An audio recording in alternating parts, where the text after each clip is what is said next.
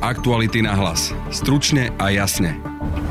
Najbližšie týždne budú kritické, narastie počet infikovaných koronavírusom a hrozia aj plné nemocnice. Budete počuť nového šéfa Inštitútu zdravotných analýz pod ministerstvom zdravotníctva Mateja Mišika. Ako sme videli aj vlastne v Čechách alebo v Rakúsku, tak počty blížiace sa tisícke denne môžu kľudne byť v najbližších týždňoch dosiahnuté. Politici aj odborníci sa spoliehajú na nové, rýchlejšie testy, ktoré by mali doraziť už tento týždeň. Verí im nielen Matej Mišík, ale aj infektológ z pandemickej komisie Pavol Jarčuška a šéf lekárskych odborov Peter Vysolajský. Toto by bol naozaj zásadný zlom v riešení tej pandémie. Budete počuť aj rozhovor s poslankyňou SAS Janou Cigánikovou o potratovej tabletke a aktuálnych návrhoch, o ktorých bude už tento týždeň hlasovať parlament, ale aj o dekriminalizácii marihuany. Celý svet sa na nás díva cez prsty, že čo sme to my za bananovú republiku, že my si týrame ženy a skoro každý tam žiada práve o to, že poďte prosím vás opačným smerom, neschvalujte tento zákon, nedávajte ženám ďalšie prekažky, ale prosím vás pekne povolte medikamentoznú interrupciu. Počúvate podcast Aktuality na hlas, moje meno je Peter Hanák. V tejto chvíli mám na linke Mateja Mišíka z Inštitútu zdravotníckých analýz Ministerstva zdravotníctva. Dobrý deň. Dobrý deň. Pán Mišík, prosím vás, aká je aktuálna situácia s tými novými testami? Sú už objednané? Tak posledná informácia, s ktorou ja z konca minulého týždňa operujem, že tento týždeň by uh, už mali byť aj dodané a naskladnené do slovenských štátnych hmotných rezerv. No a čím sú tie testy také dobré, alebo prečo ich potrebujeme, prečo ich Slovensko kupuje? Tieto antigenové testy majú veľmi podobnú akože kvalitu výsledkov ako práve tie PCR testy, vlastne zachytávajú pozitivitu pacienta v tom takom najinfekčnejšom okne, veľmi podobne ako PCR testy. A hlavná ich výhoda je, že vlastne sú tie výsledky behom 15 až 30 minút e, k dispozícii a tým pádom pozitívny výsledok uh, môže vlastne uh, byť k dispozícii veľmi rýchlo a byť potom ten pacient poslaný na PCR test na finálne potvrdenie. A kde sa plánujú využívať? Ja som počul teda, že aj v nemocniciach napríklad, ale uh, pán profesor Jarčuška hovoril napríklad aj o tom, že by sa mohli testovať ľudia na svadbách, športových podujatiach, kultúrnych podujatiach. Vidíte to realisticky, že naozaj Slovensko kúpi testy a ľudia sa budú testovať na svadbách? Tak to nebude také úplne triviálne vzhľadom na to, že aj na, na tieto testy je potrebné zdravotnícky personál, lebo sa robia veľmi podobným spôsobom tie odbery ako pri PCR, čiže výterom jediná, alebo teda v tomto je tá výhoda, že tá rýchlosť, e, samozrejme sa pracuje aj na kde by sa to dalo samostatne alebo bez uh, medicínskeho personálu aplikovať, ale aktuálne tie, ktoré budeme mať k dispozícii, na tie odbery bude potrebný medicínsky personál. Čiže ak by to malo byť na svadbe, tak by tam musel prísť niekto, kto naozaj v tom ochrannom obleku tých ľudí otestuje a to zrejme nebude také ľahké v čase, keď máme tak veľa infikovaných. Áno, tak nejako neviem, že či to pán profesor nemyslel skôr, že vlastne bude tým tou väčšou kapacitou uh, možné testovať aj akože preventívne na tak, pred takýmito udalosťami aj tým, že je k dispozícii ten výsledok veľmi rýchlo. Ale primárne uh, tie testy budú aspoň v tých prvých fázach slúžiť, predpokladám, v nemocniciach alebo prípadne v DSS-kách. Čiže ten pokrok bude, že my budeme môcť testovať viac? Áno, ďaleko viac, lebo vlastne nebudú potrebné k tomu laboratória, kde máme nejaké obmedzené laboratórne kapacity, cirka 7,5 tisíc testov denne vieme v našich laboratóriách vyhodnotiť a na tieto antigénové testy nepotrebujeme e, tú laboratórnu kapacitu. Pán Jarčuška hovoril, že toto by mohol byť aj nejaký prelom v boji Slovenska proti koronavírusu. Vnímate to tak aj vy? A ak áno, aký prelom? Určite áno, lebo to sa aj ukazuje v zahraničí, že vlastne ten dostatok toho testovania je extrémne dôležitý. Včasné vlastne vyhľadanie pozitívnych ich izolácií a izolácie ich kontaktov Čiže už iba aj vďaka tej rýchlosti a vďaka tomu množstvu testov, čo sa bude dať robiť denne, tak to výrazne prispieje k tej, k tej rýchlosti identifikácie nielen toho jedného pozitívneho, ale hlavne jeho alebo jej kontaktov. To znamená, že budeme mať zrejme viac infikovaných, alebo teda to oficiálne číslo, ehm, tie denné prírastky budú vyššie, ale zároveň to znamená, že budeme tých ľudí mať viac zachytených z populácie, že nám nebudú behať po Slovensku, alebo bude ich menej tých, ktorí o tom nevedia, že majú koronavírus? tak a mali by, a napríklad v tých nemocniciach alebo DSS budeme môcť a, akože preventívnejšie pristupovať a plošnejšie k tomu testovaniu. A, prípadne si viem predstaviť, že aj napríklad na školách by sa to dalo využívať. Novým testom verí aj infektolog a člen pandemickej komisie Pavol Jarčuška, aj šéf Lekárskeho odborového združenia Peter Vysolajský. Rozhovory s nimi si môžete vypočuť v našom piatkovom rannom podcaste pod názvom Rútime sa do katastrofy, aj nám hrozí český scenár. Teraz si pustíme iba krátke ukážky z týchto rozhovorov, ktoré sa týkajú priamo nových testov. Najprv Peter Vysolajský, po ňom Pavol Jarčuška. Našťastie na Slovensku a do hry vstupujú nové testy na koronavírus, antigene testy, ktoré sú podstatne lacnejšie a rýchlejšie ako e, to PCR a toto by bol naozaj zásadný zlom e, v riešení tej pandémie, tak verím, že čo skoro budú široko dostupné na Slovensku. Tým, že máme k dispozícii tie antigenové testy, ktoré e, sú veľmi spolahlivé k zisteniu toho, či ten človek vírus má alebo nemá niekde na úrovni 97 možno aj viac percent v porovnaní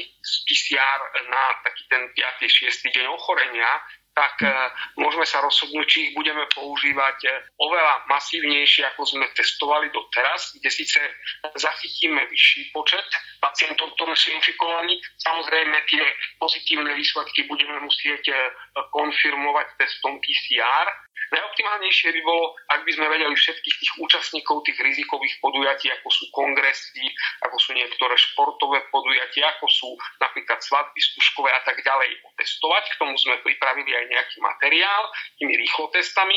Samozrejme, budú to určité náklady naviac, ale ak ja viem, že na svadbe mám všetkých otestovaných, to ešte neznamená, že tam nemôže byť niekto v takej tej inkubačnej dobe, keď ten test nemusí byť pozitívny, vrátane PCR testov, ale na druhej strane takýto človek je aj veľmi málo infekčný, čiže inými slovami povedané, znižíme riziko prenosu infekcie. Takisto mnohé veľké firmy sa ozývajú, že by tieto, firmy, tieto testy chceli e, používať pre svojich zamestnancov, lebo sa obávajú prenosu infekcie medzi jednotlivými zamestnancami. My určite tie testy, ktoré sú presné, chceme používať prioritne v zdravotníctve, chceme už používať v sociálnej sfére, predovšetkým v tam, kde sú starší pacienti, ktorí sú rizikoví a kde tá infekcia, ak by vznikla u jedného pacienta, môže sa v tej komunite veľmi rýchlo šíriť a môže aj nám aj rásť počet závažných infekcií a úmrtí. Samozrejme chceme ich používať na hraniciach, pretože tam stále z okolitých krajín existuje vyššie riziko. Tie testy, ak budú používané rozumným spôsobom aj v ostatných e, činnostiach, či už kultúrnej alebo športovej činnosti, to už bude samozrejme na úhradu tých účastníkov. Ale poviem príklad, herci chcú hrať, ľudia chcú chodiť do divadla, fanúšikovia chcú chodiť na futbal. Vraciame sa opäť k novému šéfovi zdravotníckých analytikov Matejovi Mišíkovi. Pýtal som sa ho, aký vývoj očakáva v najbližších týždňoch. Tie denné počty v najbližších týždňoch môžu byť výrazne vyššie. Teraz uh, nechcem hovoriť nejaké presné čísla, lebo veľmi akože ťažko sa to, sa to odhaduje, ale na takéto, uh, ako sme videli aj vlastne v Čechách alebo v Rakúsku, tak počty blížiace sa tisícke denne môžu kľudne byť v najbližších týždňoch dosiahnuté. Kam to ale až môže rásť? Môžeme naozaj sa dostať na tisícky prípadov denne potom v októbri, v novembri, v decembri, lebo tým, že budeme mať viac ľudí infikovaných v populácii, tak tí môžu nakaziť ďalších a ďalších a ďalších. Kam až sa môžeme dostať? Akože hypoteticky samozrejme áno, ale práve preto predikovať viac ako nejaké 4 týždne dopredu má veľmi malú výpovednú hodnotu, lebo to extrémne záleží od toho, ako sa my ako jednotlivci budeme správať, o to, aké opatrenia budú zavedené, čiže akým spôsobom sa budú tie interakcie redukovať. Že to sme videli vlastne aj na jar, tie, tie modely, ktoré boli predstavené, tak sa nenaplnili. Pretože sme mali opatrenia? Vďaka tomu, áno, lebo boli opatrenia, lebo a hlavne aj my ako jednotlivci sme sa veľmi zodpovedne k tomu pristúpili, že s tým nosením rúšok, ako sme sa proste správali. No, všetko bolo zatvorené nechodilo sa do práce, nechodilo sa do obchodov, nechodilo sa za kultúrou, za športom. V podstate bol ako keby lockdown, ale teraz nie je. Teraz nemáme ani také opatrenia, ľudia majú slabšiu disciplínu, niektorí nenosia rúška, všetci chodia do práce. Nebude to teraz oveľa horšie, ako to bolo predtým? Akože jednoznačne opatrenia sú nevyhnutné, a sa pripravujú a, a taktiež akože apel na ľudí, aby my ako jednotlivci, ak môžeme robiť z domu, tak robme z domu, nosme tie rúška naozaj aj na verejnosti, a určite vo všetkých uzavretých priestoroch. Keď už musíme byť vnútri s niekým, tak by sme mali mať otvárané okná a poriadne vetrať.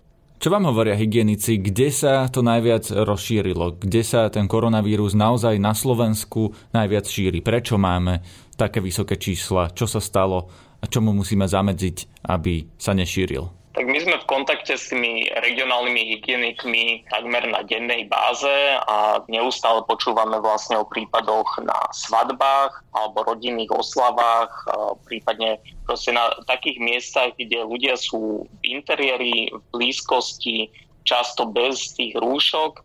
A keď sa k tomu ešte vlastne pridá alkohol, tak tá taká pomyselná bariéra sa veľmi zužuje medzi tými ľuďmi. Čiže o tom neustále počúvame sú práve tie svadby, rodinné oslavy alebo bary, diskotéky. Bolo tam aj niekoľko cirkevných slávností, ale tieto by som práve prirovnal k tým svadbám a rodinným oslavám, lebo to boli také tie udalosti, kde sa, kde sa vlastne aj konzumovalo a, a boli tí ľudia v úzkom kontakte, čiže to je taký ten spoločný menovateľ, je proste tá bezprostredná blízkosť v interiéri, bez rúšok, to je tá riziková situácia.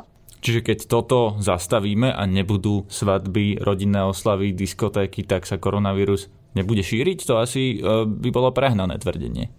To by bolo prehnané tvrdenie, ale môže nám to výrazne dobre známe oploštenie tej krivky pomôcť, lebo cieľom každého je vlastne zamedziť nejakým uh, prehnaným ekonomickým dopadom. Čiže všetci sa chcú vyhnúť nejakému úplnému lockdownu, kedy by nemohlo fungovať veľká časť ekonomickej aktivity. A prepáčte, v ktorom bode by toto už bolo nevyhnutné? Koľko by sme museli mať infikovaných denne, aby sme opäť rozmýšľali o lockdowne? Lebo naposledy sme ho mali pri oveľa nižších číslach. Naposledy sme vedeli oveľa menej o tom víruse. No. Sme nemali ani žiadne efektívne... Áno, teraz vieme viac, toho... preto sa pýtam, aké uh-huh. musíme mať čísla, aby sme zaviedli lockdown pri dnešných vedomostiach. Primárne sa to bude odrážať od kapacít nemocníc, či už ISIek alebo infektologických oddelení. Tieto, keď sa budú naplňať, tak vlastne bude musieť dochádzať k reprofilizácii a čo vlastne znamená reprofilizácia je, že nebudeme schopní poskytovať na takej úrovni zdravotnú starostlivosť inú, lebo nie všetci iba majú problémy s koronavírusom, ale samozrejme bežne sa využívajú nemocnice aj na iné choroby. Keď už sa budú nejak blížiť k nejakým kritickým hodnotám tieto nemocničné kapacity, tak to je moment, kedy sa asi bude musieť začať aj serióznejšie uvažovať o nejakých takýchto veľmi prísnych reštrikciách, ktoré napríklad Izrael zaviedol alebo o ktorých hovorí už celkom vážne aj premiér Kurz v Rakúsku. Ale nie sme od toho 2-3 týždne, keďže už teraz vieme, že niektoré infekčné oddelenia na Slovensku sa plnia pri takýchto číslach 400-500 infikovaných denne. To nás počká, nie? O 2-3 týždne budeme mať plné nemocnice. Potenciálne áno, uvidíme, že čo tieto nové opatrenia, tie ako sa prejavia do dvoch týždňov alebo aký bude ten vývoj. Není to off the table, tak povediac, uh, uvažovať aj o nejakých veľmi prísnych obmedzeniach, že musíme sa aj na takú eventualitu chystať. No a znova zopakujem tú otázku, pri akých číslach infikovaných denne by sme mohli očakávať také prísne opatrenia? Nemám tu teraz pred sebou ten prepočet, ale tak veľmi to závisí od vekovej štruktúry, samozrejme pozitívnych, ale cirka 12,5% pacientov končí v nemocnici. Ak si dobre pamätám, asi 2% potrebujú intenzívnu starostlivosť a samozrejme to chvíľu trvá, než, než sa dostanú do tej nemocnice. Je možné, že sme to číslo už dosiahli a že len musíme počkať 2, 3, 4 týždne a jednoducho to príde? V zmysle, že... Uh, Počet infikovaných, lebo keď uh, máme 500 infikovaných denne zhruba, povedzme, že toľko by mohol byť priemer na najbližší týždeň, 12,5% z toho skončí v nemocnici o 2-3 týždne, tak nebudú už nemocnice plné? Ešte aktuálne nemocničné kapacity v rámci toho, že čo už sú identifikované lôžka ako reprofilizačné, tak tie kapacity sú ešte dostatočné. Aktuality na hlas. Stručne a jasne. Pri mikrofóne mám teraz poslankyňu SAS Janu Cigánikovú. Dobrý deň. Dobrý deň, prajem. Už vieme, v akej podobe prejdú tie návrhy na úpravu e, zákona, ktorý upravuje interrupcie? Podľa mňa to nevie nikto. Nie je na tom dohoda? Nie.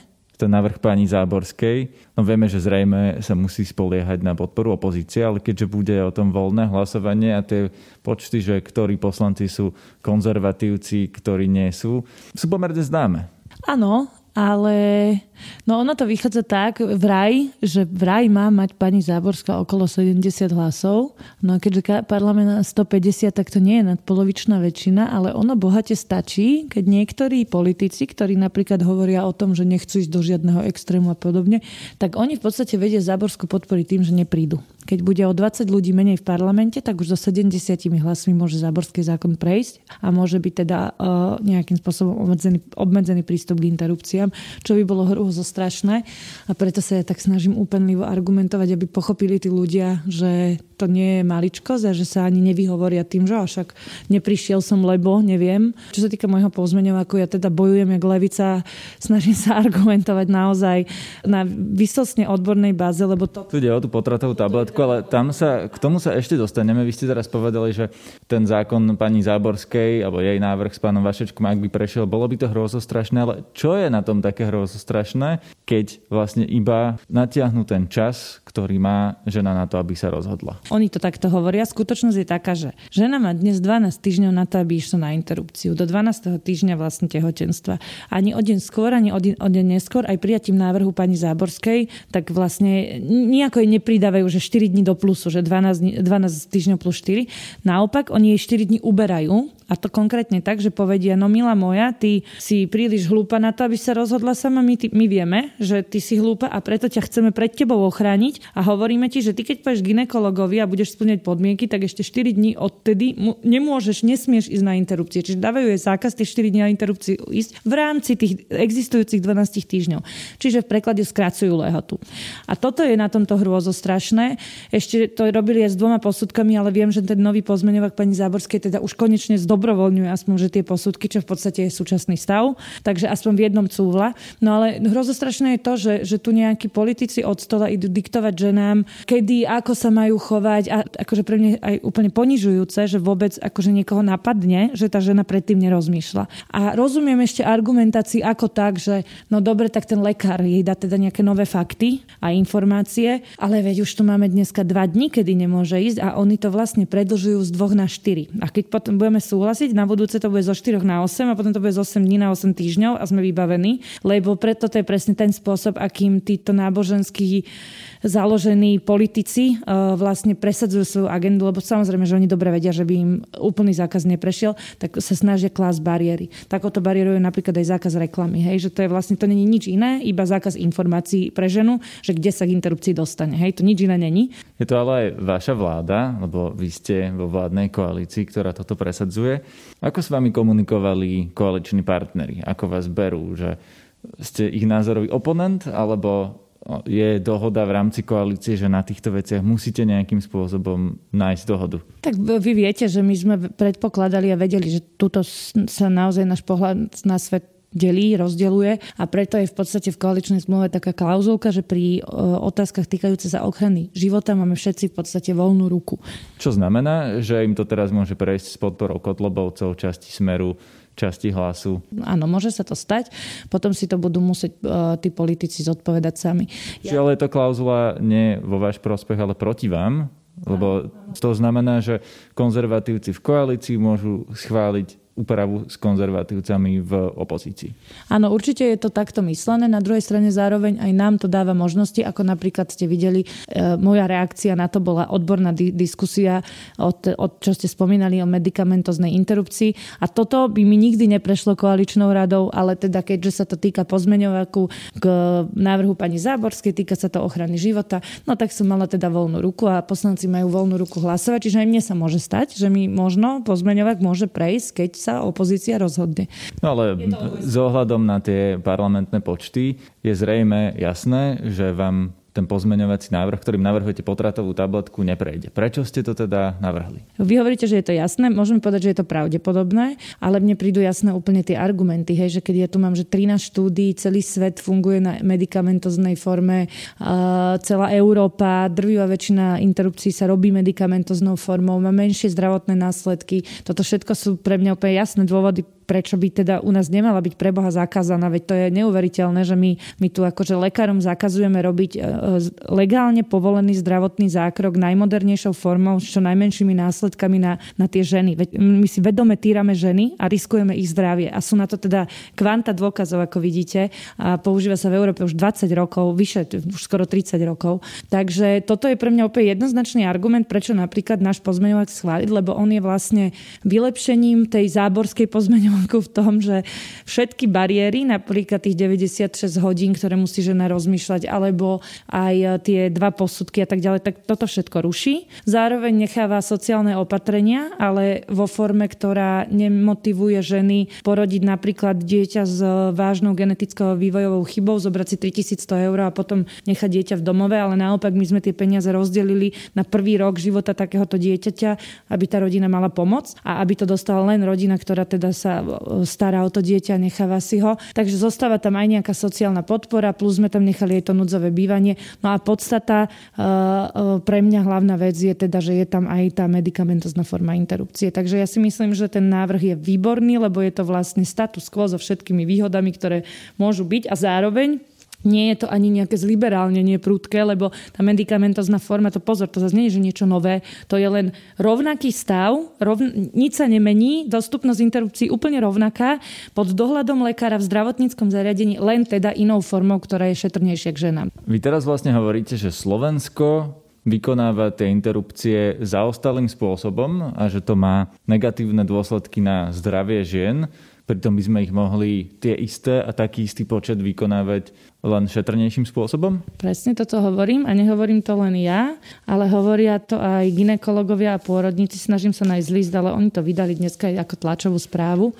Ja som robila diskusiu, odbornú diskusiu, ja sa naozaj úplne ho snažím, keď si všimnete, argumentovať. Je to možno trochu nudné, ale teda nosím štúdie, chodím s výrokmi odborníkov a e, ginekologická pôrodnícka spoločnosť v podstate deklarovala to, že oni sa snažia a teda apelujú na nás, aby, aby sme tú medicamentoznú formu dovolili. Snažia sa desiatky ro- rokov, aby, aby teda bola na Slovensku možná. A takisto, a teraz pozor, hlavný odborník ministerstva zdravotníctva, áno, pán profesor Borovský toto isté mi hovoril, že teda tá zhoda naprieč odbornou obcov, to je, že markantná. Napríklad tá ginekologická pôrodnícka spoločnosť, oni, oni majú, že vyše tisíc členov, profesori, akože primári, prednostovia. Prečo to ešte nemáme, keď všetci ginekologovia sú za to, prečo to ešte nemáme. Keby len ginekologovia, to som chcela povedať ďalšiu vec. Ja tu mám kopu listov, ktoré sme dostali od, od ja neviem, VHO, medzinárodných inštitúcií, zahraničia z Francúzska nám písali, z Českého parlamentu a tak ďalej.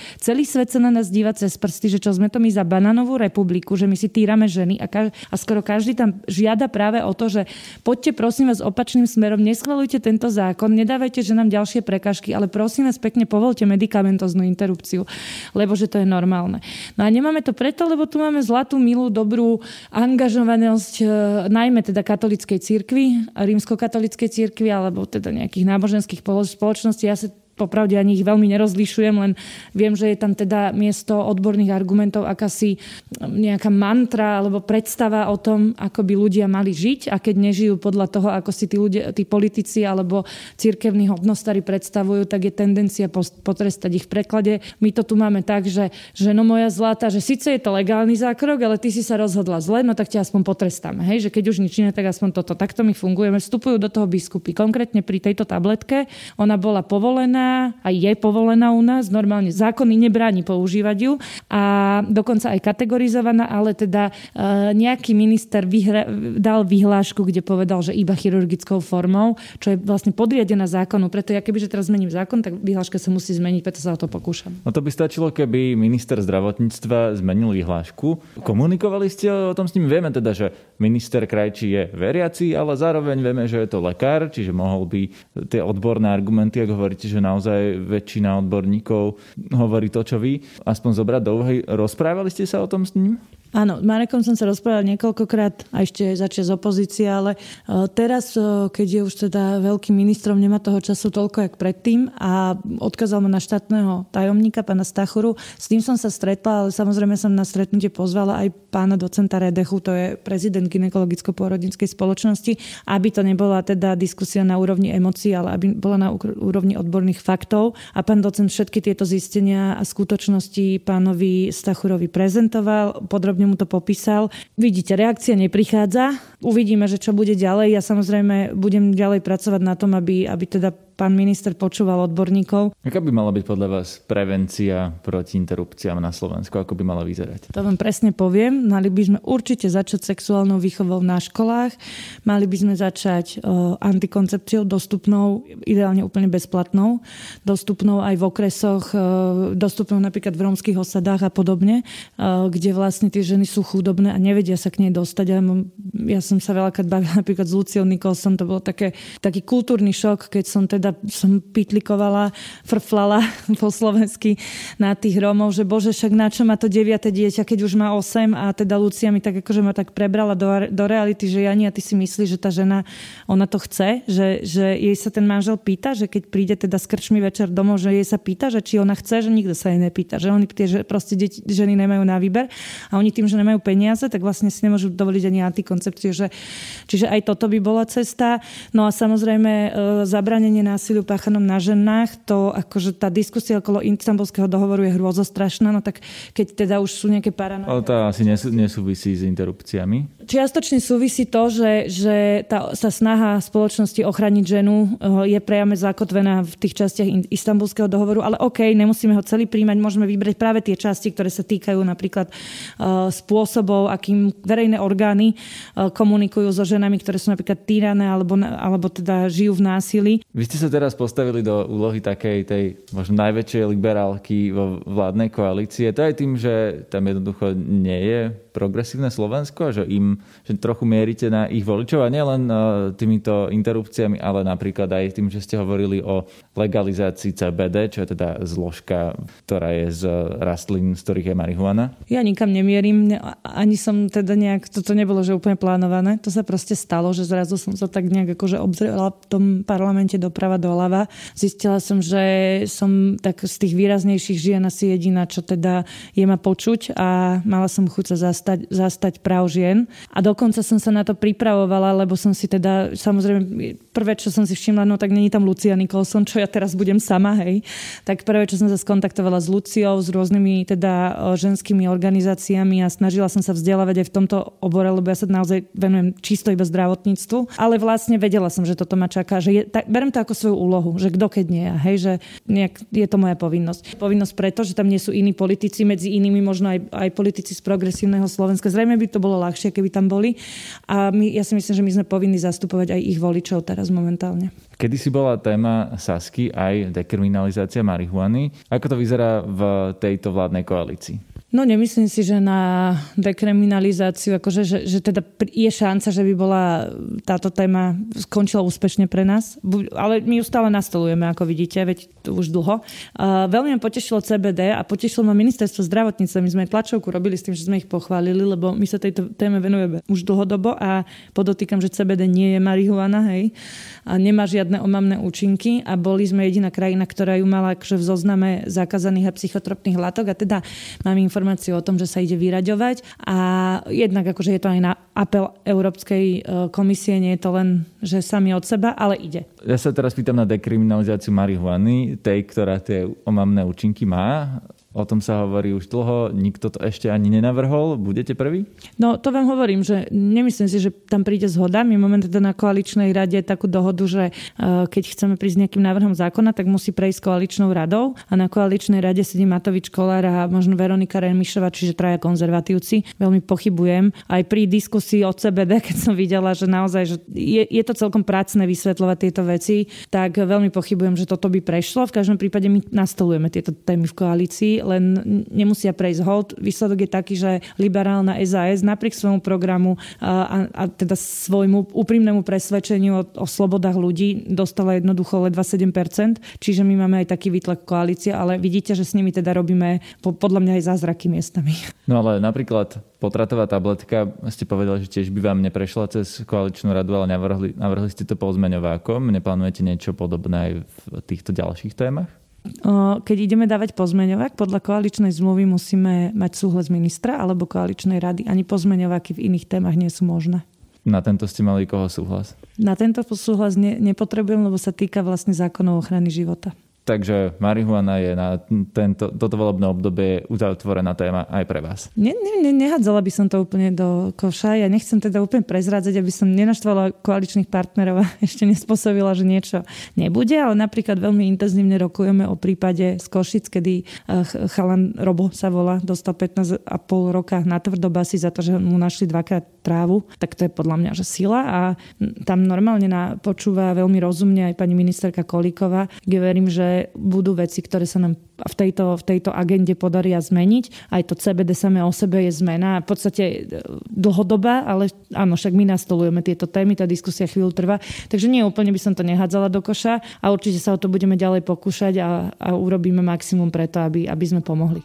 To je na dnes všetko. Ak sa vám páčia naše podcasty, môžete nás podporiť na našom webe cez službu Actuality Plus, tým, že nám prispiejete už od 99 centov na týždeň. Na dnešnej relácii sa podielali Matej Ohrablo a Tatiana Škultétiová. Zdraví vás Peter Hanák. Aktuality na hlas. Stručne a jasne.